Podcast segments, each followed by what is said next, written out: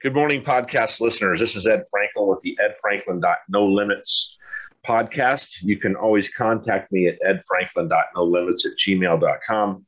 Um, I'm reciprocating, or I should say, John's reciprocating. John Riley, my guest today from the John Riley Project, has uh, agreed to come on my podcast, and I was on his a couple of weeks ago, and we had a great time. and And he's he's much more of a pro at this than I am. Um, we were just kind of talking about planning and how I never have a plan, and he sometimes does, and sometimes let it get organic, right? So um, this is going to be a good podcast, I know, because John and I uh, we have a lot in common and a lot a lot we don't have in common, and we're kind of learning from each other. So, welcome, John. I appreciate you being on my podcast. Well, Ed, thanks for having me. I really enjoyed our time. Was it two weeks ago? Yeah. And it's a lot of fun to you know kind of share the love, and so I'm I'm pleased to be here with you today. Yeah, and this is one of those things. You know, when I was running a chamber, I never felt like I was in competition with other chambers. Just like I'm not in competition with other podcasts, right? Oh, yeah. um, I'd love to be in competition with like you know Rogan or something like. I'd love to have that competition because I'd have a million listeners too. But in time, in time, we'll get to there. So, well, um, first of all, case, cooperation is better than competition. Of course, uh, we can help each other, and and really, isn't that really how the economy really works? It's more about cooperation than it is competition. It is. It's collaboration, cooperation, all those things, and that's how I kind of always felt about other chambers was collaborating with them. So, um, first of all, I, would like you just to introduce yourself. Tell us a little bit about your podcast, and then your side hustle, or maybe this is a side hustle. I'm not sure. So, give us, give everybody a little bit of background on what you do. Sure. Well, well, thanks, Ed. Um, yeah, my name's John Riley. I, I host a podcast called the John Riley Project. We started this. Well, we, I started this in the summer of 2018, and really just I wanted to learn some new things. I wanted to try some things. I wanted to challenge myself. And I had been listening and watching other podcasts, and I said to myself, you know, I can do this. So I did it, and um, we I got some of the gear, and uh, we we started. The first episode was in September of 2018, and it was perfect timing. We were interviewing some of our local political candidates for school board and city council and mayor, and, and that worked out great. And and since then, we've put out about 250 episodes, uh, wow. really focusing on what I like to say life, liberty, and the pursuit of happiness. So we get into um, business and entrepreneurship. We also talk about politics and culture. I like to explore some local issues in our hometown of Poway, as well as national and regional issues. So um, it's really all about improving our lives, both personally and professionally, and having some fun and meeting some new people along the way. Good. And you've been in Poway how long? Since 1996. Oh, so quite a while. You've been here quite a while. And you're down from where the Bay Area, right? Yeah, born and raised in the San Francisco Bay Area. Came down here to go to UC San Diego in the early '80s, and and just never left. I just kind of fell in love with San Diego. So it's funny. Um, so how I became aware of you is we were doing a political. Uh, what was that called? Where we had all the candidates come like a. Uh, what the heck was that called with the chamber? Well, they were like there were there were candidate forums or that's what it was, candidate, candidate forum debates. You know. And I had seen you interview a, couple of the. I'd watched some of your podcasts on Facebook, um, interviewing some of the uh, candidates, and I can tell you, I always did this joke about lawyers and politicians that I liked about three and three point five of them. Right? I don't. I'll probably never have a politician on here, not because I don't think a lot of them are good people. I was with two of them on Friday at Vern's uh, at service. Mm-hmm.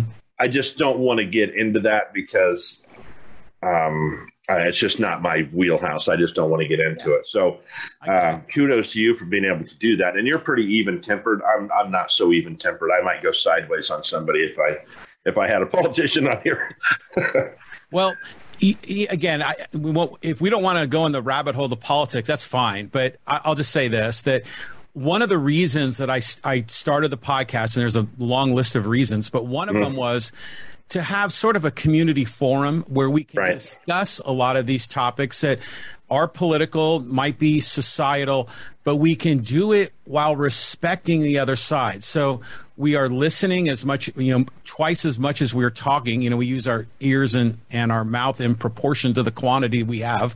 Right. Um, and I wanted it to be something where you know the public could be educated. We could listen. We can ask questions. And it's not a bunch of screaming talking heads like you see on cable news.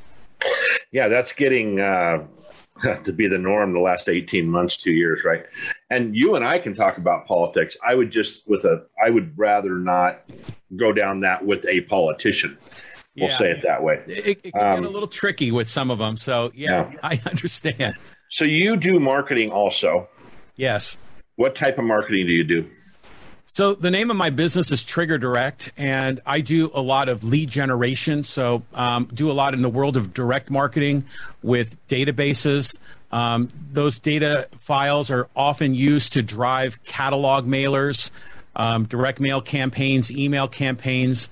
I also do a lot of consulting with other clients where I sit in their chair as a director of marketing or digital marketing, and I do a lot of um, paid search campaigns, web development, just a, a lot of different things.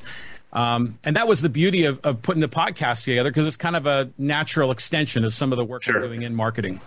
Do you do any SMS stuff, messaging? Uh, are you getting into that at all? Yeah, I actually have one client where I do that kind of work for them, and we've built up a nice database of people that have opted in to their text messaging database. Yeah. And then they send those messages out, and it's a great success because you know when you do email marketing open rates can be really challenging.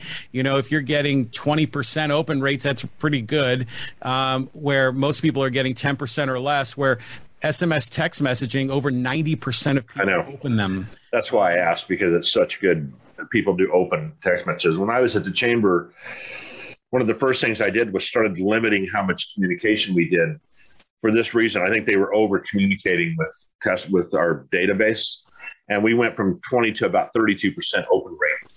So we cut back on our emails and made them. And the other thing we were doing, which was funny, that we changed is I was encouraging the gal that was there that was doing the emails to put a picture behind the email, right, like an American flag or Christmas tree, whatever it was at the time of the year.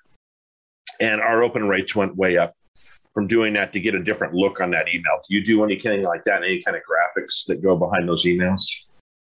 Well, I mean, obviously the the email content is text and graphics, but are you like talking about emojis in the subject line, or we used to put a um, banner on our emails that would the, that's the first thing you would see in an email is that banner. We're not going to talk about marketing for now. I swear to you, I just I just had this.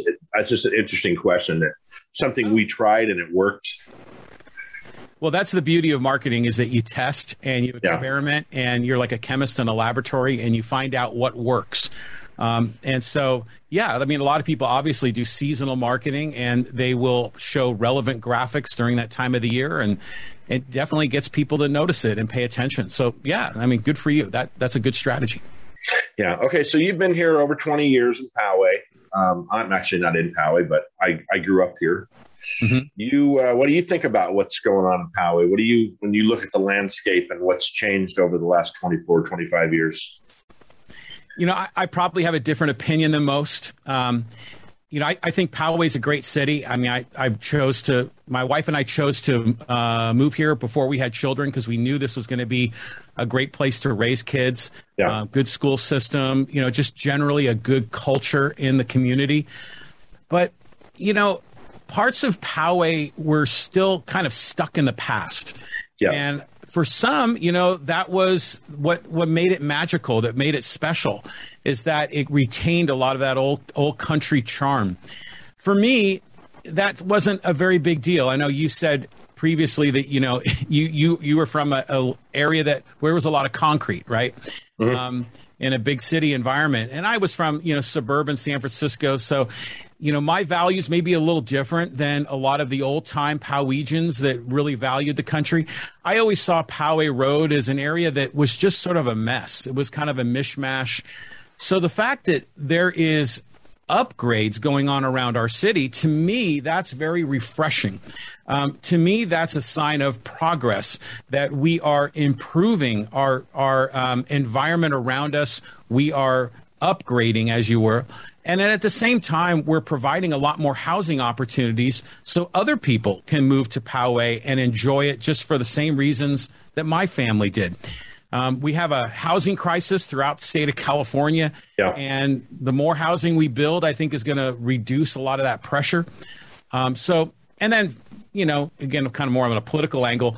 I'm a big property rights guy. So if someone owns the land, they should be able to build on it, you know. So I'm uh, I'm generally supportive, but it's a struggle going through the change. There's a lot of disruption, and I know that ruffles a lot of feathers, and it's difficult. But I think once we get through it, it's going to be it's going to turn out way better than a lot of the pessimists believe. Well, and I was all I'm on board with it. It's not. I think what what the maybe the thing that the thorn in people's side is that it's happening so quickly and it looks like they just all of a sudden made these decisions.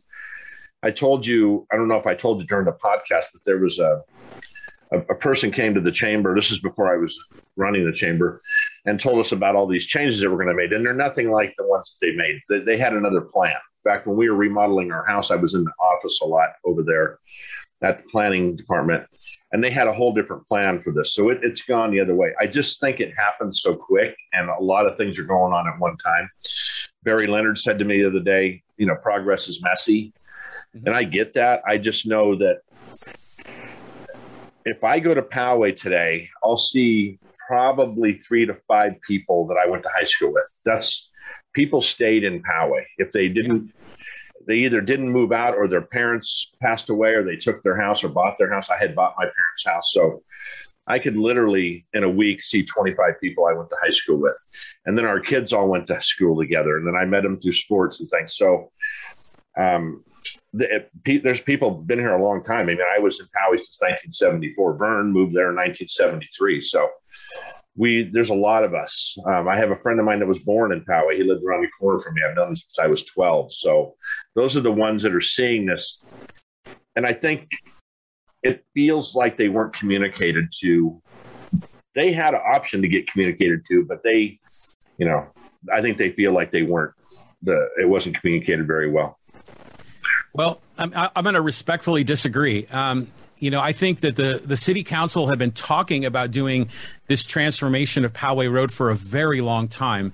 In fact, it was frequently discussed before the Great Recession. And then when that hit, it kind of threw the wheels off of their plan. But I think in the mid 20 teens, I don't know, 2015, 2016, something like that, they started to form a plan. Um, they invited a lot of community input, but not too many people participated. No, that's what I'm saying. I agree. I'm I'm agreeing that they did communicate.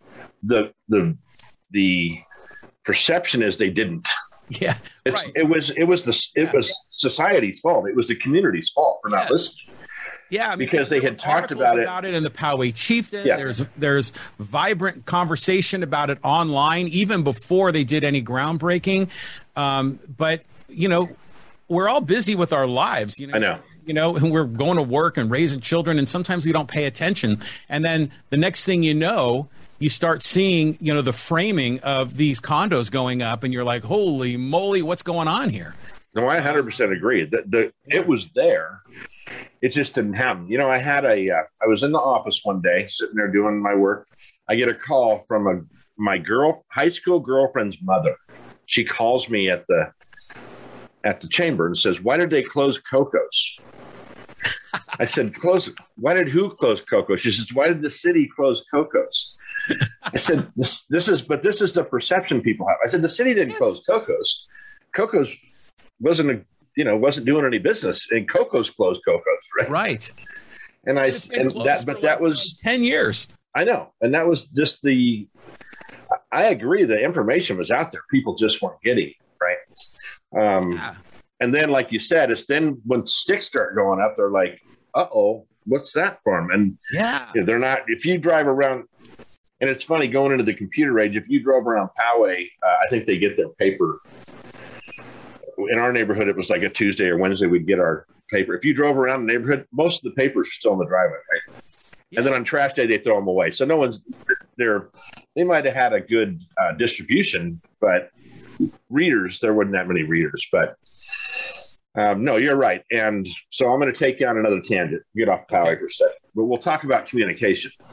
I was in Vons the other day and their computers were down. And this kid kept getting on the computer, getting on the microphone saying, Hey, our computers are down, our computers are down. Everybody three minutes and just be patient, this and that. So I saw him yesterday at Vons. I said, you know, I was here during that little fiasco you had, and I was patient. I wasn't in a hurry to go anywhere. And he says, well, you know what? I said, he says the key is is to communicate with people. And I said, this is the key of life, right?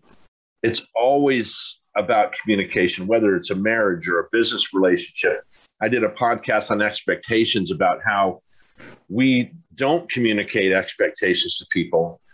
And at the end of the day, when we don't agree, we're like, well, you, um, somebody said to me one time, your expectations are too high for me.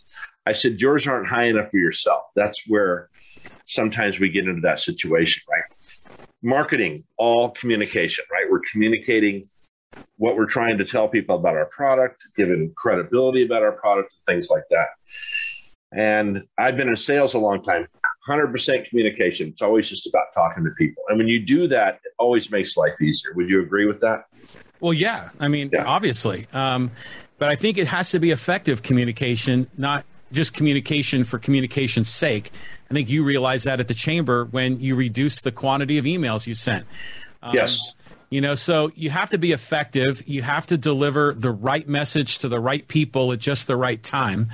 Um, but, uh, you know, I think you hit on it previously. A lot of it is about setting expectations.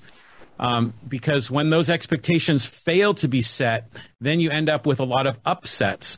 So, um, yeah, you're right. It's all about communication, and the communication needs to be effective. So, this is one of these. Uh, I'm involved with two different companies that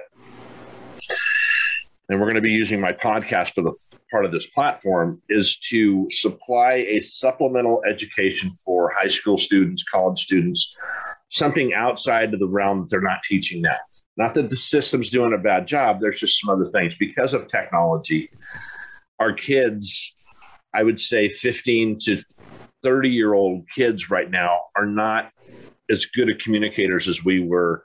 We were forced to be when we were 15 to 30 years old right? We didn't have texting, we didn't have all these things. So we had to learn how to communicate with each other. And as the workforce, as they enter the workforce, they definitely have a, there's a lack of communication there. So this these um, supplemental income pieces are a, a supplement, supplemental uh, education pieces are about you know learning how to communicate with a different generation. Yeah, which is so important. Um, you have how many kids? But they're grown, right? And I have two children, and they have both left the nest. Left the nest. What's that like?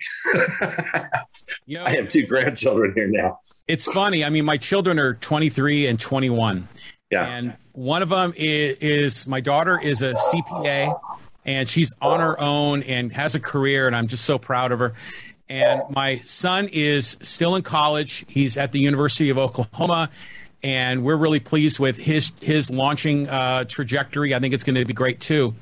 But it's been a big adjustment going from having children where they are completely everything that you live through. Um, you live vicariously through your children, you sure. support your children, everything, and then suddenly they're gone. And then you have this large house, and there's suddenly a lot of space. But I'll tell you what, for me, it's been a refreshing change personally. Um, I mean, of course, I miss my children and I love my kids and, and I want the best for them. But it's given me a lot of free time to do things like podcasting, to try new things. Um, and then, you know, really, my house is a lot cleaner, which is a good right. well, I have a big family, obviously, and we have I have one grandchild here part time and one full time. We've been raising him for twelve years, and that's strange because as we get involved with his friends' parents, they're my kids' age, right? So if I go to a some kind of sporting event or I don't know a meeting, I'm now most people think that's my son, but and and not because I'm so young or anything. I'm grandfather age, but it's just funny to uh, communicate with those kids and the t- and the parents. It's funny, I was one of my my oldest daughter went to. We had to go to a, like a back to school night at Poway High School, and I asked this kid. I said, "Hey, do you know when the teacher's going to be here?" And he says, "I am the teacher." right? He was like 25 years old or something, 24 years old, and that was uh, that was odd to me, right? Um, and now that really happens a lot. So these teachers that are teaching my grandkids are obviously much younger than I am. And it's back to that, you know, how do you communicate with these kids? Now, of course, they tend to be better communicators. They're kind of in the business of communicating, hopefully, as a teacher. But uh, it is odd. We had a we had a um, graduation or a engagement party here on uh, Sunday for one of my daughters, and it was or Saturday, and it was. Uh, I liked being around that youth. Right, they have some great ideas. They have some nice insights in life, and we had some. You know, I really liked being around people like that, and that's who my podcast really ultimately want, I wanted to be targeted to. Is that age group, that eighteen to you know maybe thirty five or forty years old is where I'm headed. Mm-hmm. Uh, do you have do you have a specific um, uh, demographic you're looking to send your podcast out to? Yeah, you know, I, th- I think about that a lot because I, I will say this. Sometimes I cover so many different topics in my podcast that I, I really break some core marketing rules, you know, mm-hmm. that I really preach um, separately in my career because I'm not really going after a very specific um, audience. But I've been trying to shift that. I've been trying to focus more, and it really lands in the space of of people that I think are self starters, that are entrepreneurs, that are people that want to see improvement in their personal and business life. So for me, that tends to be people that are more middle aged um, rather than young. Um, I would hope that young people would pay attention, but often they're listening to very different podcast to- uh, content than what I offer. So I've tried to find a a sort of a you know like a Venn diagram of overlapping circles where there are people that are on the business side that are entrepreneurial, but on the on the political side tend to be more freedom centric, free market, and I mm-hmm. that's really my sweet spot where I think my message resonates the most. So, funny thing, when I look at my listeners' age, they're usually my age, more so than younger people, right? It's about 50 50. Um, I, when this whole thing started and I had these pillars, right? This telling your story, that's a big sales thing. That's just a big life thing. You should have you should always know what your story is and make sure you're telling yourself the right story because there's two ways to tell a story, right? You can tell the bad news, you can tell the good news. About getting over limitations, I felt like I had nothing to offer a CEO that was 60, 65 years old, right? I just, they've either, they're either checking out because they're ready to retire or they've learned enough. I can't really offer them anything, but I could offer a 25 year old something that's starting a family or getting into the workforce. Um, so that was really kind of where my thing was headed is look use my knowledge i've made some errors in life let's see if we can you know get you over some hurdles that you might be running up against and kids that had that entrepreneurial spirit but didn't have the confidence or the uh, self-esteem to kind of get over that and do what they would love to do i've had to do some jobs in my life to feed my kids that i didn't really like right that's just what we have to do with, with our kids I've let, been let go of job from jobs that I didn't like that I wasn't performing because I didn't have that I wasn't engaged, you know. So I really am a true believer that you should do something you love. Right? If you do something you love, it becomes it's not work anymore. It's you tend to put a lot more into it than you need to, uh, than than's required. Right? I, I hate I hate the uh, well, it's not my job. You know, I, I hate that saying. I hate that attitude when you're in a place and people won't do whatever they have to do to get the job done. Have you? How long have you had your marketing business? I've been in the marketing industry since the early 90s. I've had my own business. I've been self employed since 04. Oh, wow. So, so a long time. I've been in it for quite a while. Yeah. And that's all here in San Diego, obviously. Yeah, um, sure. Do you work with a lot of businesses in Poway? I have. Um, you know, I've, I've definitely done a lot of business with some locals um, here in town um, on Poway Road in the business park. Um, for the most part, though, my business has evolved outside of Poway, where I think there's a lot larger clientele that I'm oh, sure. to be a better fit for. So we had about 35% of the members of Poway Chamber are outside of Poway. Mm. And I was always conscious of that. We did a we did a buy local kind of um, campaign, and I said, you know, you have to be careful. We're not talking about buying uh, local just in Poway because then we'd piss off 35% of our group, right? It was spending money in your neighborhood that's going to go back to your neighborhood, right? The taxes and things like that. So um, I try to do that. I try to buy local. I try to buy small sometimes, but it's hard to buy small, especially during COVID because people's inventories are low we had a hard time finding. We just bought some kayaks. We had a hard time finding things like that.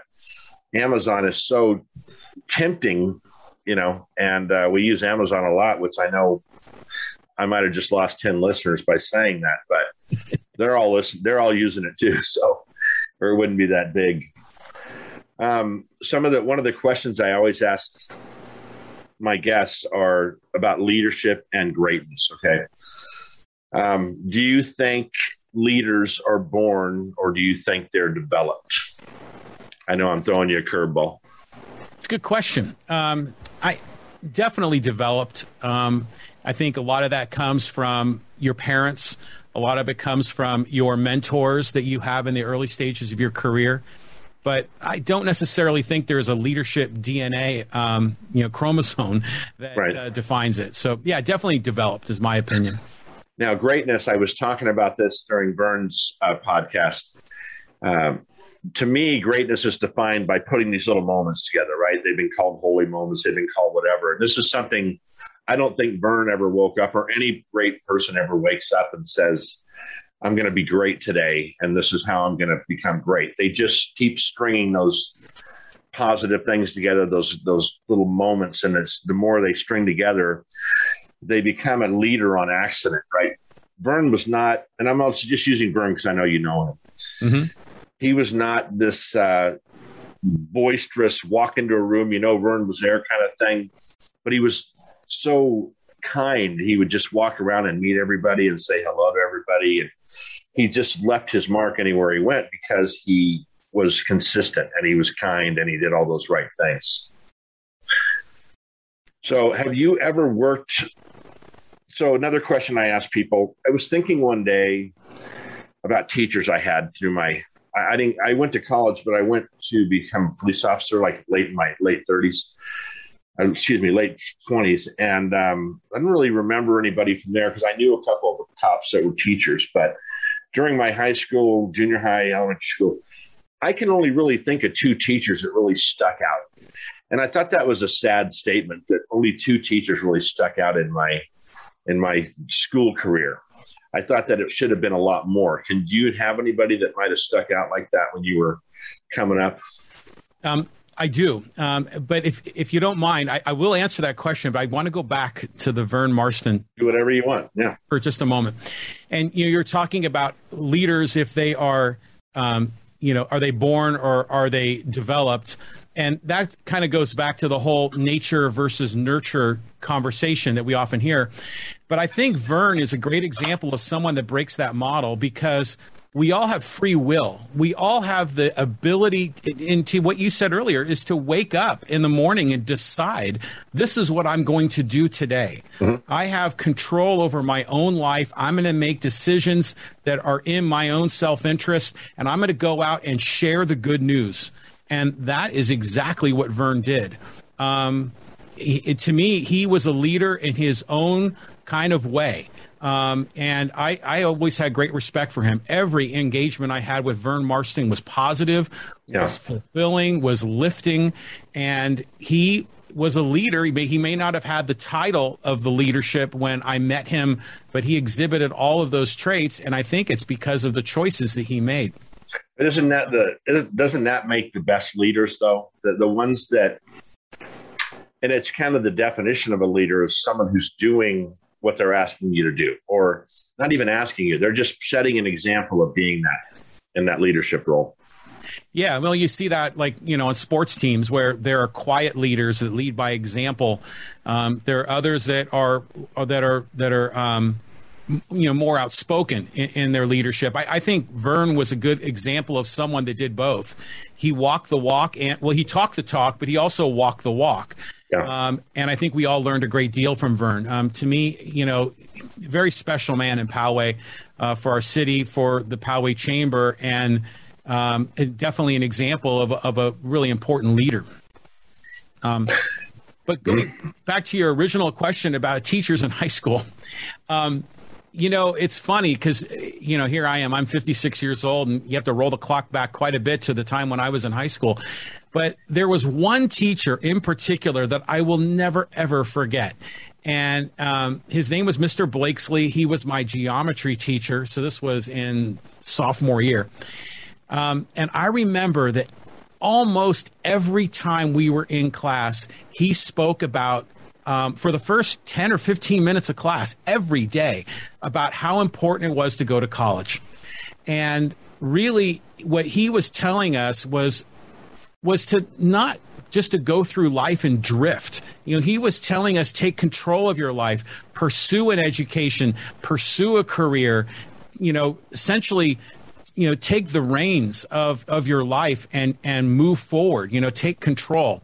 And really the start of all that was to go to college. And i'll never forget that. And when i was in the 10th grade um, i had no idea of, about going to college. It wasn't something that anyone in my family ever did. But because of his inspiration because of mr blakesley's leadership i pursued college and my life changed dramatically well, I want to get on that topic in a minute. You just brought up something that's interesting, and, and I have a little bit different opinion about that. The other question I have, I've asked people, like that teacher question, have you ever worked for a really good leader? And I have to embarrassingly kind of say, I've really never worked for anybody that I looked up to as a leader that that helped me. And maybe I wasn't looking, but I just never have worked for a really good leader.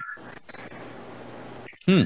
And I don't know if you have, but I just never have been in a position where I looked at somebody and said, man, I would follow that guy through fire, right?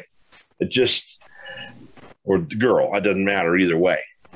Um, I should say woman. I wouldn't work for girls. I didn't, you know. but um, yeah, that's interesting. So, and and I think that's sad because I think there, they t- there's a lot more talk about leadership these days and and the lack of leadership and, and things like that. And you know, as a father, you had to lead your family, right? Yes. And your wife had to lead the family. And um, I don't mean to keep harping on Vern, but think about a military family like his that he had. He was gone, right? This these mothers had to step up and do everything that the, both parents had to do to get them through. My, you know, my dad was only in the Navy for seven years, so it wasn't as much as some of these. My stepdad was twenty years in the, in the service, and he was a navigator, so he was on a ship. He was never not on a ship. So his wife had to raise five kids and you know try to do the best she can and hold everything together. So yeah, it's sad, and I and I tried. There was one person that I thought I didn't work for him. He was I worked for I was a manufacturer's rep, and he ran this company that we repped. And he was an interesting guy. Um, I'm always surprised when people like this guy were such good leaders and they never had children. It gets kind of hard. Not that they can't be good leaders without kids, but I think kids just change. Kids changed my life completely. Oh yeah. Um, when we started having children, it was just like my whole life went the other direction in a good way, right? Made me a better person. And, and it's funny you said about getting up every morning. Every morning I post something positive on Facebook. Probably yeah. 360 days a year. I might take a couple of days off at the holidays, but I do that for me. And I also, uh, it's at the point where if I don't do it for a week, I'll get people texting me and messaging me, say, Ed, are you okay? You know, I see a post.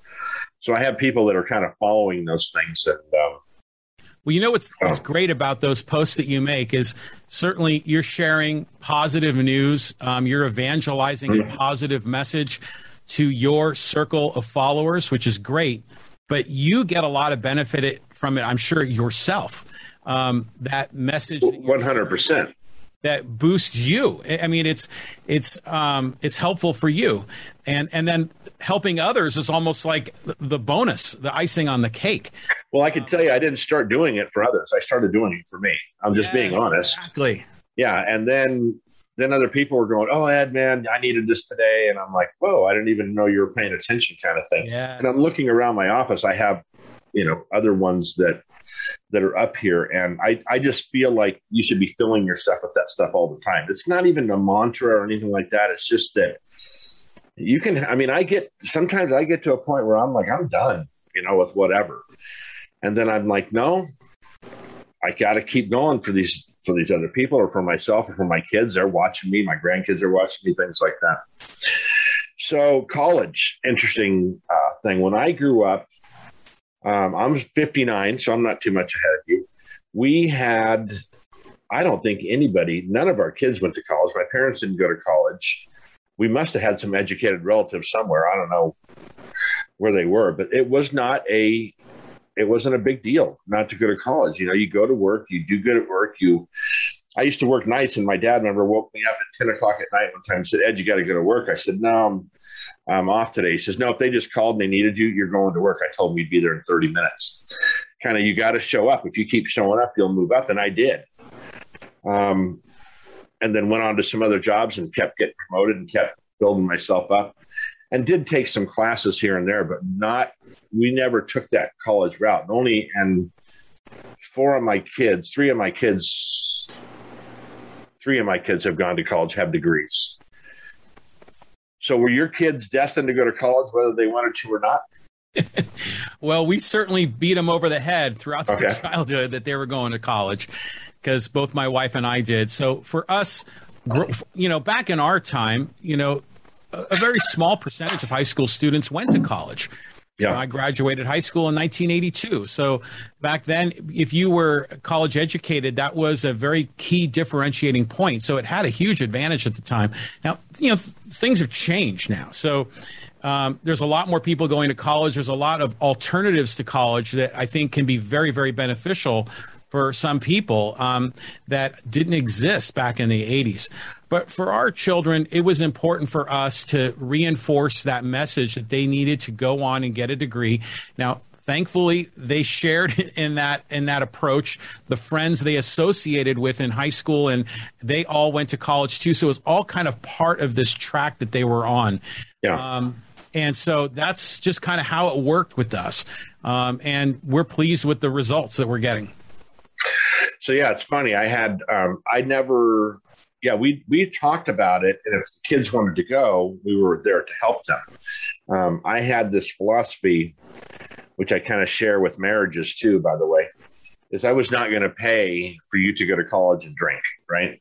Well, yeah. Not that I didn't have drinkers or anything. I just thought if you really want to put your skin in the game, you pay for it. We'll help you. You know, we helped with junior college and stuff like that.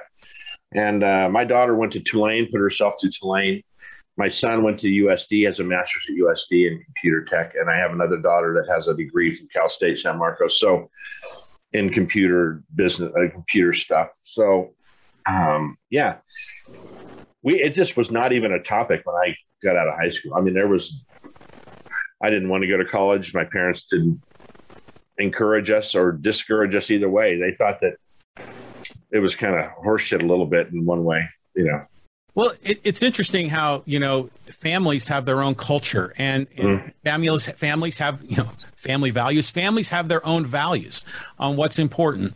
Um, I was like you. I, I, came from a family it was blue collar. My my stepfather was a truck driver. My mom was a was an accounting clerk for a trucking company. So we came from very modest means. Um, I got a little bit of help from my parents in, uh, for going away to college, but I paid for the lion's share of it. Yeah, working all the way through. Um, for our kids, we've been a little bit different. We've we've saved, we put some money away, um, you know, taking some of our earnings aside for college, but only to cover the basics. You know, to cover their rent, their um, tuition, their books, and they knew exactly how much they were getting every month, and they had to they were required to budget for themselves. And if they needed extra money, well, then you needed to go get a job, um, and that's really worked very well for our family. Yeah, and my kids worked through school. They all worked through school. My daughter, Samantha, my oldest daughter, is in Louisiana. She was in a. She works for Jefferson Parish. Excuse me, St. Charles Parish, who took the direct hit from Ida. So she's the communications director for the government there. Oh, and she was in a bunker the whole weekend, kind of a protected building, um, and now uh, are is helping with the efforts to get people back squared away. So I think she likes politics, so she, I could see her being a senator or something. I'm not kidding. One of these days, maybe the maybe the first woman president. We'll see. Um, well, hopefully, she'll take some of your important lessons about communication to heart. I mean, that's what she does in her career. Well, she's and she's very good at it. I mean, she's definitely cut from the mold, same mold I am. So, um, it was funny because, you know, uh, uh, people will say, "Well, how can you get up and talk in front of people?" I said, "Well, I mean, I had to get over it, right? When I first did it, it was weird, right? But you just get over it. You just start talking to five people in the audience instead of five thousand. I wish I was talking to five thousand, but um, you just get over those things. And my daughter's getting over that. She uh, she's thirty. She'll be thirty five this year, so she's kind of she's past it, but she definitely she has to get on TV all the time and do these things, and you know, she's been on Facebook doing stuff. So anyway, my son much more. He's a cybersecurity guy, so he he does he stops people from stealing basically before they can steal. He tries to block them, right? And we know that's a big business. But there's so many trades out there now that are being left behind um, that I I could that this educational uh, thing where I'm doing encourages kids to look at those trades too and look at entrepreneurship and things like that because not everybody's cut out to go to college. Um, well, I think, regardless of where you get your education, you need to continue to be learning. One hundred percent. Acquire rare and specialized skills that will make you marketable um, in, in the economy. And for some people, you know, they're going to go on a track that's going to require college and require, you know, really graduate school, uh, depending on what kind of career they want to pursue. But for others, there are very different ways that are available today to educate themselves. Um, with, with, digital learning, I mean, hell, I mean, even with YouTube, I mean, I can I learned how to do this podcast by just reading articles and watching sure. YouTube. Me too. Uh, you can self educate yourself today in ways that were not even possible when we were young. So the key is is to keep learning and again that's one of the reasons why i created the podcast is just to challenge myself to learn about the technology to learn how to be a good host and to you know keep developing keep uh, moving the bar forward i feel like though the school system is not teaching that there's alternatives i think they're, they're trying to there's a cet cte program which is career training education um, but it's only affecting a small percentage of the kids. Yeah. And I think they they it's all around going to college, go to college, go to college. And I think that they need to be a little bit more open minded of I think that continued education, first of all, you're always going to get that. I'm looking at going to a thing this month that I could probably teach, but I'm going to go anyway, I think, because I think it'll just help me at this point. Well, but, you're right. The, the the schools definitely are pushing college. Um, those that, I mean, not everyone is a, a fit for college. Not everyone wants to pursue a career that requires college. And those alternatives are really not um, exalted, I guess is the right word in, in high school. You know, everything is focused on college. And in fact, a lot of a lot of high schools are judged based on that, not just on graduation rates, but on but based on college acceptance rates. So um, yeah, the, the, system needs to change. There's a great deal that is wrong with our public education system. And I would, frankly, if I were able to wave a magic wand, I would enact a, a whole slew of changes. Um, but uh, you're right. I, I think that for some people, there are alternatives to college that today in the year 2021 are, are fabulous and are great alternatives that, um, that give people wonderful opportunity. Well, they say that uh, this external education, the kind of the stuff that I'm getting involved in, could be worth a billion dollars a day. In five years, possibly up to four billion dollars a day worldwide. Oh yeah, getting outside of your traditional learning situation, right? I was one of those people. You could set me in a classroom all day and tell me shit, and I would nothing. Take me out to the factory floor and show me how it's made. I get it. Right. I'm much more hands on when I'm learning like that. And um, I really like this organic kind of.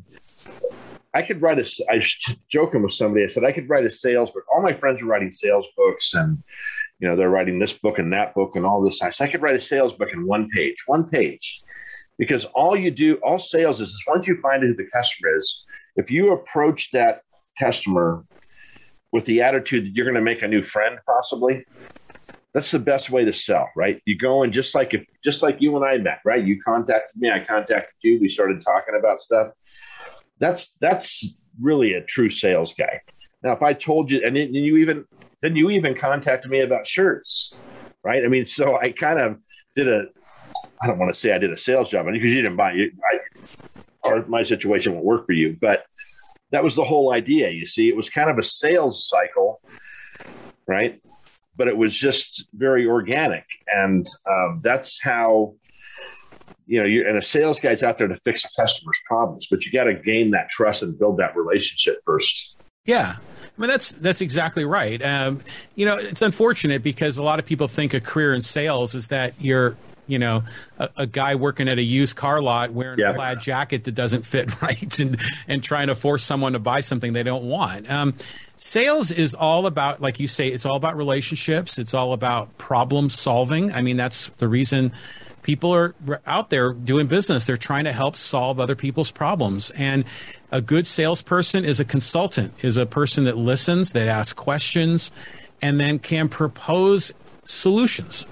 Um, so you know, to your point, it is. It's all about relationship building. It's about making friends. And yeah, a number of my clients I consider to be friends. Um, they have made a big difference in my life, both personally and professionally. And some of them we go out to dinner and do things together. So, yeah, you're you're right on track. Yeah. So one of my podcasts was about that storytelling, and and I said, you know, there's really two sides of it. So I told the story of my kind of my life, right, kind of a condensed version from when I grew up to now versus um, in a bad way, right? I told you about all the bad stuff versus telling my story with all the positives I learned, right? Yes, my dad had some issues, but you know, he also taught me a lot of things, blah, blah, blah. You know, he died when I was 19, but then my mom met the greatest guy in the world. And I said, you know, most importantly is that story you're telling yourself. When you're looking in the mirror in the morning, what are you telling yourself about your day, about how you look, about and and the other thing I used to tell sales groups, that say, you know, somebody loves you for some reason, right? Is it your mom, your dad, your kids, your your spouse, your friends, and you've got to you've got to express that to people and get let them get to know you like that, so they fall in love with you, right? So I said, sales is all about love. Yeah, it's just getting that mutual respect and everything. Now, I don't like when I was really in sales and I had hundreds of customers. Didn't like everybody, but I treated them all with the same thing. I, I remember there was a, I used to tell people, look, call me tomorrow. If I don't answer, it's because I'm with the customer. That's the only reason I wouldn't answer because they're, they're the only person in the world when I'm seeing that person right then. I'll call you back. The other thing I used to do is if I got a sales call, I would pull off the freeway and answer that call before cell phones, before all the automated stuff in your car. Mm-hmm. Because if you called somebody back within five minutes, your closing ratio went up to about 95%. Yeah. Huge. Yeah. So I was always about that, you know, getting back to people right away. Um, and, and those are such simple little things. When I got into sales, I actually went to my, I was running the service department at Pepsi. And I, I went through a divorce and I was telling the guy, look, I need to make more money. I need to get back into sales. He says, Ed, you'll never be a good salesman. Do not go into sales. Trust me on this. so about a week later, I got a sales job. And when I was interviewing, it was on a Saturday. It was up in Los Angeles, and I said to the guy, "Hold on, all I have to do is go talk to people, get them to buy your product, and you'll pay me extra money the more I sell." Because I didn't know anything about sales. He says, "Yeah." I said, oh, "I'll take that job. That's the easiest job in the world." And I went to work for and been sales for 35 years. So good two lessons there. One, don't listen to people; they're not always right about your life. And secondly, as you approach things like that with a positive attitude, you can get a lot more done than with a negative attitude, right? Yeah. Yeah, you know, here's a story that I think might be a fun one to discuss. So, um, I was in college. My degree is in mathematics and computer science, and so okay. I was, you know, on track to be a software developer, and it was something that I was good at, but I wasn't in love with, and um, but it just felt like it was what I was supposed to do, and I was on this track, and I ended up was flying up to the Bay Area um, to to interview with a company and while I was in the airport, um, this is in 1987, I was in the airport and I needed something to read on the airplane, and I saw the autobiography of Lee Iacocca. You remember him?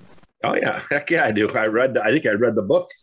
Yeah. So what that book changed my life um, because he was in a similar position. He was an engineer. He had, um, I think he was at Lehigh University. I don't know if that was for his undergrad or his master's, and he went to work at Ford, and he was a engineer and he was designing this spring inside a carburetor and he was you know obviously getting it all dialed in just right and, and he was good at what he did. But then he looked at the rest of the company and looked at the executives in the company that were the communicators that were the movers shakers the people that were earning really high income mm-hmm. and he wondered what what divisions of the company did they come from and almost all of them rose up through the ranks of sales in some cases through finance but rarely from engineering. And he said, you know, I'm going to make a switch. And then he went into sales and later on became you know, really the father of the Ford Mustang. Yeah. Um, helped build Ford into you know a great company, and then went on to become the CEO of Chrysler. Um, which is a, whole other story. But um, the point is, is that he recognized the value in sales. He recognized that he had people skills, and he could take his engineering knowledge, his his analytical ability, and be able to effectively communicate the value of what he is selling to his customers in either a technical or non-technical way, depending on their needs. And that blew me away. And so when I got back from that job interview and I had gotten an offer, you know, to go to work with this company, it was yeah. GTE, it was like a telecommunications company. This is in the pre Silicon Valley days of, of the Bay Area. Um, and I ended up turning that job down. And I, instead, I went into a sales career in the computer industry, and it has served me very well. That's interesting. Um, I had something to comment on it, then I want to talk about something you just brought up. But one of the things I have a problem convincing companies, and this is something I really believe, and I, I, I'm sure I didn't make this up. Nobody in sales now makes anything up. They've either regurgitated it or they read the Bible because I used to tell people, you know, the everything, every sales tool is in the Bible. By the way, I don't know if you're religious, but if you just read it, you'll find all the sales to right. Be nice to people. Right. yeah, be nice to people. Help them solve problems. Be compassionate. All that. I um, used to tell. I was telling this one company. I said, you know, here's. I'm going to tell you what. You know, you asked me what the problem was. I'm going to tell you. Okay, you have a a company with a sales department instead of sales company in that particular industry right? I'm not saying the industry because it'll tip off, but okay. So my point is everybody in the company from the guy who sweeps up at night to the guy who pays the bills is a salesperson in your company. And you can cultivate a culture like that. You could change the world in your company, right? Yes. If you just have a sales department and you're relying on six guys and girls to sell your products and the rest of the team the rest of the company doesn't understand how important sales are you're not going to you can succeed but not at levels like you would if everybody had that sales mentality right, right? so when that person calls into the phone you're a salesperson when you answer that phone and then it goes to operations and shipping and all those people if they took the attitude as a salesperson that upbeat that let us let me help you get whatever you need done be that person of possibility on the phone you could change the whole environment. What I see is that a lot of the leaders of those companies I'm talking to are either checked out, they've got enough money, they don't want to change the culture of their company or things like that, and they just they, then they don't do anything, right? So they'll hire someone like me, like a sales manager, and I'll say, "This is what you have to do," and they go, "No, just do your job, just sell more stuff." well, I could sell a lot more stuff if you, you know, so you're just you're treating sales as the just as one little piece of your company. And when you do that, you're never going to get to the where you want to be. And what ends up happening is the sales manager ends up losing his job because he can't turn things around. I was with a company last year. They gave me 90 days. I didn't turn things around in 90 days. They cut my pay in half. I'm like, 90 days? Are you seriously 90 days? Yeah. It can take 10 years sometimes. Hopefully, it doesn't take that long. And the cost of hiring somebody is and failing is so expensive. It's like five times what their annual salary is. But you mentioned something I would used to tell my kids. I read this in a book that you tell me who you're hanging out with and who what you're reading, and I'll tell you where you'll be in two years. Mm. And that's an interesting concept. Carson now is, you know, my grandson's going to high school. He's starting to hang out with some people that I don't know yet because it's a new high school for him, and he's COVID the last eighteen months. And it's he when I ask him who he, keeps like, why do you want to know who I'm hanging out with? I said, well, first of all, I'm gonna because I'm your grandfather. That's the first reason that I'm raising you. But secondly, it's going to tell me a lot about your path, right, where you're going. So books. I have two philosophies on reading. I had this guy that was reading all the time. Every time I'd see him, he's got a new book, new book, new book. Ed, you got to do this, you got to do this. I said, you know what? One of these days, you need to stop reading those books and do the stuff you're learning in the books. right? Yeah. Stop jumping to the next book. Stop jumping to the next book. One of the best books I ever read is Good to Great, right? Oh, by fantastic. Yeah, by Jim uh, Collins. Jim Collins, right? University of Stanford uh, guy, Stanford University professor. Most boring book. The first three chapters is terrible. It's like eating castor oil, if you remember. It's all about numbers, right? He's trying to he's trying to define what's going to make these companies good or bad. And so most people that read that book probably stop reading it in the first chapter and a half because but once he gets into the meat of the book, the philosophies he shares are so important and talk about uh, and this company I was talking about that the guy was the manufacturer's rep, he started to he read this book. They went and saw Jim Collins, sat down with them, he helped them with their culture of the company. So I read that book probably 10 times. I called back to the company and I dealt with like middle manager, middle to lower managers. And I asked them about the book and how everything was going. They said, Yeah, it's okay. It's a good philosophy. You know, everybody's it's changed a little bit of things. I said, How far down does that book go? And it says that kind of stops with us, doesn't get any further down, mm-hmm. which is one of the main parts of the book. It's supposed to get down to the bottom, right? It's supposed to go from the janitor to the CEO. And implementing culture change like that is difficult. Would you agree with that? I mean, that's that's hard to take a whole company. They had, I don't know how many employees they had, 350 employees, and try to get everybody on that same page. Mm-hmm. And then I've read a couple other books that were stuck at. Delivering Happiness by Tony Hsieh was really a good book. That's the uh, the uh, Zappos guy, right? That actually just passed away last year. Let his money get to his head a little bit. Any favorite books out there you've read that are business books? Well, yeah, Good to Great is a fantastic one, and um, it comes up quite a bit in some of my client conversations. I mean, some of those principles are like getting the right people on the bus um, is huge. Yeah. You know, as far as you know, getting rid of people that aren't a good fit. You know, get the right kinds of personalities on in your on your team. Get rid of those you know cancer agents, um, and then you'll find the appropriate seat where they sit on the bus later. Um, but you've got to get the right people on the bus. Other things like selling the mills was another concept there where, you know, identifying segments of your business that are not profitable, not strategic, things you yeah. might be able to outsource, and just walking away from those things and having the, the confidence and the balls to do it. Remember the Walgreens story when they wanted to get out of the restaurant business? Yeah. And yeah, he exactly. says, uh, and the guy says to him, uh, he said you have five years to get out of the restaurant business. And like six months later or a year later they get together and he says how's that going? He says oh we still had five years. He says no you have four years to get out of the restaurant business now. And something that, about the bus thing remember when he the guy from wells fargo was costing him like a million dollars a day not to pull the trigger on some he was waiting to get another salesperson or something. He had one more position to fill. And they said are you crazy? This is costing you a million bucks a day. He says yeah but if we start with the wrong people it's going to cost us $10 million a day. Yeah. Yeah. So that's kind of been my life over the last six months. I've had to make some decisions and I'm, and, and, and not have to convince my wife because she's all on board with that. But if some people I talk to, like Ed, you know, And I'm like, just sit tight. I, I got, you know, things are, I have to do this the right strategic way for me. Um, I'm sorry, I interrupted you. You're getting ready to say something about. Well, yeah, there was, I guess, one other topic on that book is the flywheel effect. Love that. know, where where it's all about building momentum, Yep. and as that momentum builds, you you build uh, more power, more strength, better financial results.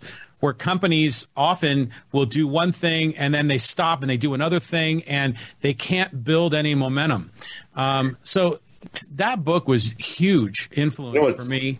What's funny about that? I don't know a lot of kids that know what a flywheel is, right? So that that's kind of a that example's lost on our youth because I was Well, much yeah. more mechanical as a ch- as a child and a you know teenager than we are now because yeah we we went in San. uh, This is really dating me. I was probably six years old in San Francisco. They used to have this place called Playland by the Sea, and it was like a carnival. And they had a fun house and all these rides, and it was right there on the ocean in the city of San Francisco. And in the fun house, they had this. It was a flat surface, and in the center was a wheel that was ground level. And kids would sit on that and then they'd spin the wheel and then kids would start flying off of it in all these different directions. And you know this is probably what 1971 um, crazy times. But yeah the f- concept of a flywheel is is foreign to a lot of people these days. Yeah. And getting yeah getting it to turn just a little bit and then hitting it every once in a while to keep it turning yeah. Yeah yeah. Um, and then the hedgehog was a great one. Now I'm not a big oh yeah. The hedgehog. fan of the hedgehog because that it's not my personality, right? I don't have. When he was, remember when he was talking about level one, two, three, and four, and five leadership, right? yes I always kind of looked at that book, and uh, to be honest with myself, I could never be a level five leader because of some of those traits that I don't have. But I could hire someone to do that, right? yeah and um, and I think you know that's a big thing. It's just to be honest with yourself and say, what am I? And, and, what, and I'm not sure even sure you can learn that hedgehog philosophy. That was kind of a personality trait um, that you'd have to have. And hard to be hard to be me and a hedgehog guy at the same time. Well, I'm trying to remember the whole hedgehog concept, but I know a big part of it is is to be really good at one thing. Um, you know, to to be the master of one rather than a jack of all trades. That was a big part of it. Um, so, you know, it's ultimately recognizing where your skills and resources are, where you have strategic assets and opportunities, and focusing there. And don't get distracted by all of the uh, the noise that's around you because there's always a shiny object that'll pull you off track. You know, it's just stay stay true to your core strengths. So when I was uh, when I used to sell uh, HVAC products, I called on engineers quite a bit. And engineers are funny personality because you kind of call them up and say, "Hey, I'm going to come over," and they say, "Well, what are we going to talk about?" I said, "Red boxes, right?" And if I get over there, if I mention blue boxes, they, I lose them, right? so what I under, what I learned about engineers, and not bad people, just different kind of thought process. That if I could get the engineer from the company that's that made the product to talk to the engineer that was I was trying to get to use the project, a product, I'd get the sale 90% of the time. So I really knew who to call.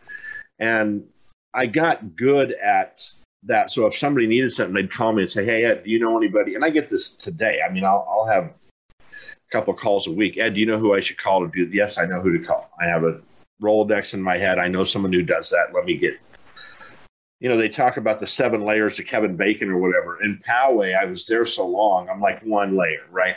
If I don't know you, I know someone who knows you.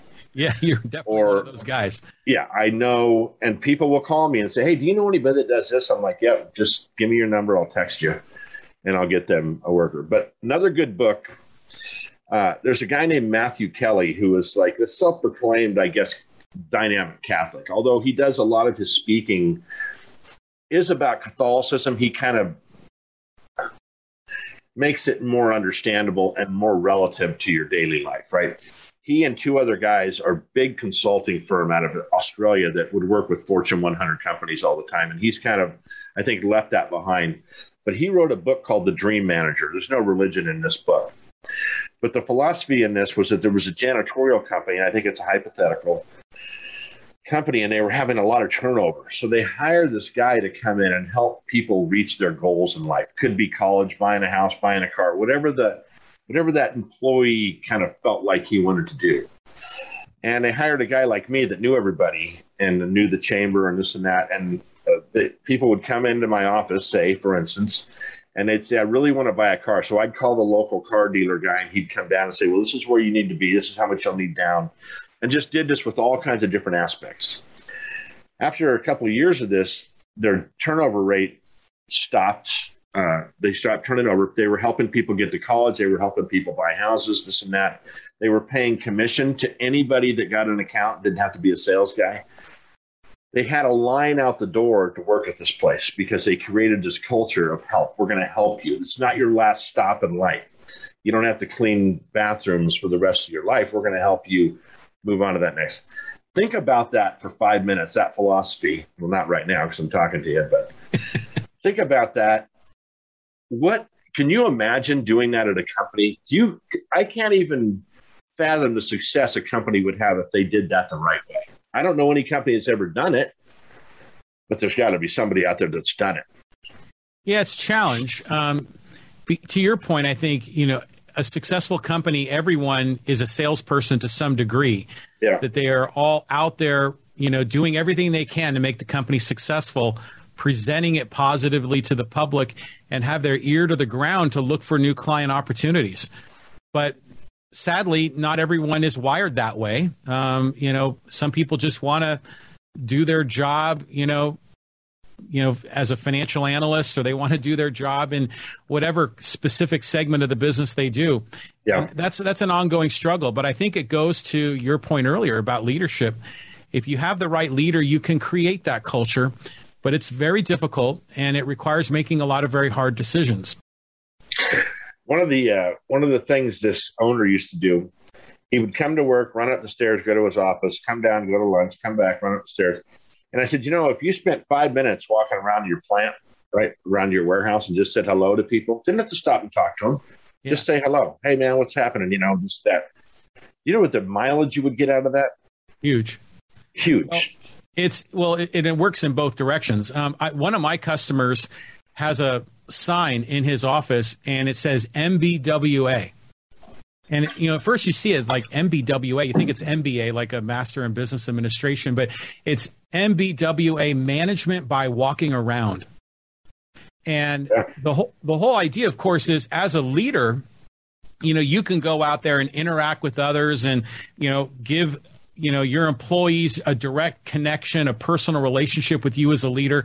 But more importantly, you can really witness what's going on in your business. You can um, hear from your employees directly on the the good, the bad, and the ugly of what's going on, um, you know, behind the curtain in the company. You can really be a more effective change agent by being out there amongst your troops. Yeah. Um, so it, it's a great philosophy. You know, there it's it's tempting as a leader to just sit in your ivory tower and make commands from up on high. But um, yeah, a good leader is one that's really connected with his people or her people. Well, you know, Steve Jobs said it. I, I like Steve Jobs' business philosophy, not much about his personal life, but a couple things he always said was nobody buys anything until we tell them. Nobody knows what they want until we tell them, yeah. which I think is really true a lot of times in marketing. You have to encourage people. You know, you got to tell them what's cool. You got to tell them. He used to say Nike never sold shoes or clothes. They advertise. They celebrate athletics kind of thing, you know. So it's different than telling them you need to buy our shoes. You need to buy the shoes Michael Jordan wears because look at how great he is, right? They celebrate athletics. But he, um, oh, who's the other one I was going to say? But anyway, he, I always liked just his philosophy on a lot of those things. Oh, he used to say that we don't hire smart people to tell them what to do. We smell, we hire smart people and ask them what we should do right? right? You gotta you gotta put these people in place and say, okay, dude, tell me what what do we got to do to change this situation because we're not it's not happening here. Instead of this, this is what the sales. I see a lot of these ads for sales managers and things like that. And they're saying, this is what you're going to do. You're all it's all by numbers. It's all about numbers. It's not sales is not all about numbers. I got news for you. It's about longevity. It's about it's about that flywheel effect. You got to get that flywheel turning. Right. Any other books that stick out in your mind that you've read? Well, recently um, I read the book um, about Father Joe, Life Stories of a Hustler. Oh, interesting. Yeah. And um, I had Father Joe as a guest on my podcast a few months before he passed. Um, what an amazing guy! And yeah. You know, the his backstory um, as an entrepreneur, even during his seminary days and his days as a as a priest, is unbelievable. And uh, business people would learn a great deal by reading that book. Um, Father Joe, Life Stories of a Hustler Priest. And it's written by Catherine Cloward, who has also been a frequent guest on my show. Um, really good, uh, just good stuff. But other books, like, you know what, one book that really made an impact in my life that was recommended to me at a young age was called The Richest Man in Babylon. And I've heard of it. I have not read it. It's a classic, and it's it's all about personal finance and managing money, and it's written in parables of you know people in ancient times in the city of babylon and it, it, was remarkable you know just really about the value of managing debt the, the value of of saving um, the value of making wise personal choices with your money it's a very good book um, it's one that i frequently recommend and then uh, simon sinek which i think i say his name wrong by the way i think it's sinek or something like that uh, start with why right um, great book. I got a lot out of that book. Taught me a lot about things. I've also read his book, uh, "Leadership Leaders Eat Last." You know, he talks about the Marine Corps. Mm-hmm. So one of the things I brought up in my podcast, I was listening. I had uh, an Audible subscription, and I wanted to cancel it because I was paying and I was not getting books. But before I canceled it, it, it, a thing came up and said, "Hey, you have this many credits, like 13 credits. You should use these before you cancel your subscription." So one credit equals a book. So I ordered 13 books, a lot of motivational stuff and just some different things.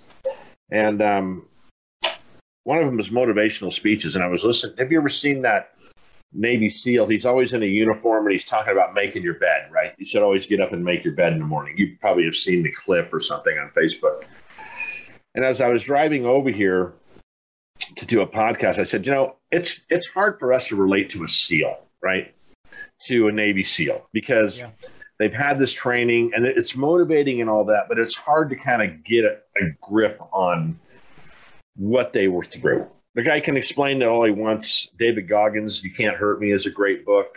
That is a direct book about, and a lot of working out people use that book because it's just, this guy is just no effing around. I mean, you just, I don't care if you're hurt, you do it. He's the only person that's done naval training, uh, naval SEAL training, I think, three times. But my whole point to it was we look at these heroes, we look at the Simon Sinek's and Tony Robbins and all these guys that are, and they're hard to relate to. We should be looking for heroes and inspiration in our community, in our families, and you know, local like stuff. Like Vern was one of my heroes, right? Vern, and I only knew Vern, I don't know, five years maybe. That's all I ever really knew him.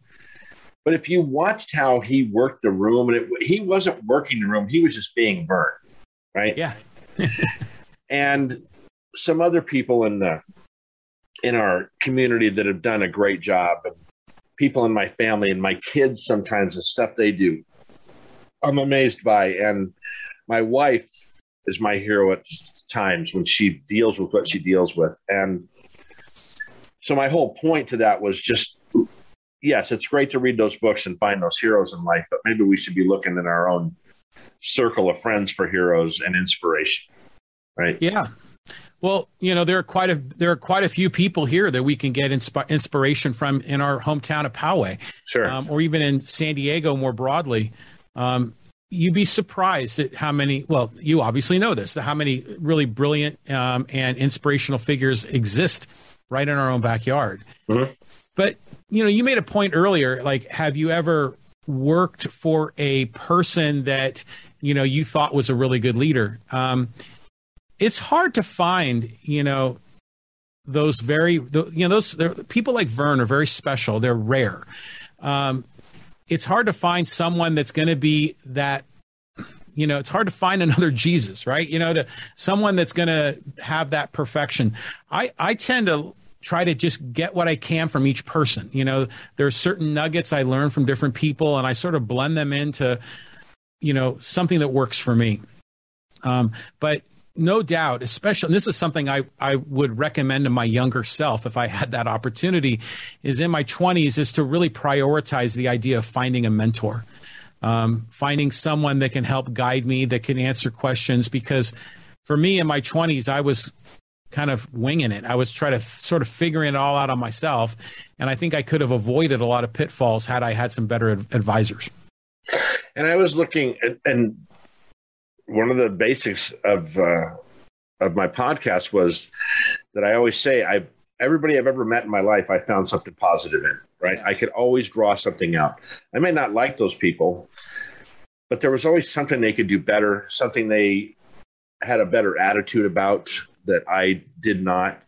Um, I told you I changed a lot. When my first daughter was born, I did like 180 degrees. I mean, I was just, it wasn't even that I was negative. I was just a hard ass, right? I was just, you know, having kids humble, you know, humbles you, and especially daughters. And I have seven of them. Wow. And I was reading a book, another book one day, and it said that uh, these days, this was like a, two years ago, is to get a mentor under 30 years old, right? Especially technologically when we're doing things like that. Yeah. And I have a couple people, uh, a son-in-law here and there, and some other friends that I do talk to and open up about and get vulnerable with those people because they have a different perspective on life, right? I don't want to stop loving people. I don't want to stop doing what I'm doing. I want to keep, I mean, I hope I do this till I just pass, just fall over in my chair here. I don't want to get cynical. You know, the movie Gran Torino. Uh, if you've seen that Clint Eastwood movie, it, I I told my wife after we watched, I don't want to get like that because that's how a lot of older people get. Right? They get cynical and they just it's just like there's nothing positive anymore for them, and um, so that's why I love people. I just love talking to them and finding those things. And I think, and I encourage my kids the same thing. Look, yeah, he might be a jerk, but there's something good about him you can draw out of anybody you meet. Well, th- this is the beauty of podcasting is um, we all have something to offer. We all have a, a life experiences that we can share.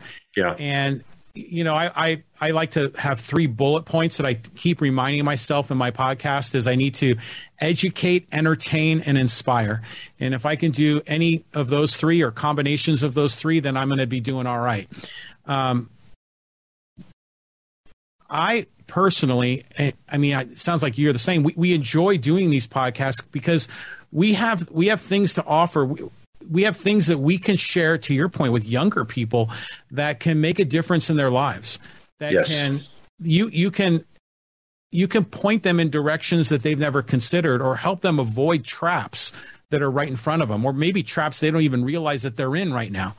Um, we we I think as podcasters we offer a tremendous amount of value to the listeners out there and I think if we keep that in mind that if we're if we're here to educate and to help others you know frankly isn't that it's like sales right um, you know as podcasters we're selling our message and we're really providing a solution to people out there that are looking for that kind of information to improve their lives 100%. There's that old thing, you know, that old saying that uh, guy stands up in a crowd and says, who wants change? And everybody raises their hand and he says, who wants to change? And they all put their hands back in their pocket. um, yeah there's everybody can, yeah, everybody can change. Everybody has the ability. Will they take that? You know, will they come? Will they overcome those limitations and try to change the, the way they want to be? Um, it's always funny to you know having children and so many daughters. Um, and I've never really heard this from any of my daughters, but I've heard it from other uh, women in this case that you know he'll when we, mar- we get married he'll change. You know that person's going to change, and you're like, yeah, probably not. In fact, as they age, they're probably going to get worse at what they do. And it might not even be a bad thing. It just might be something that that person doesn't care for. Those are those expectations we go back to, right?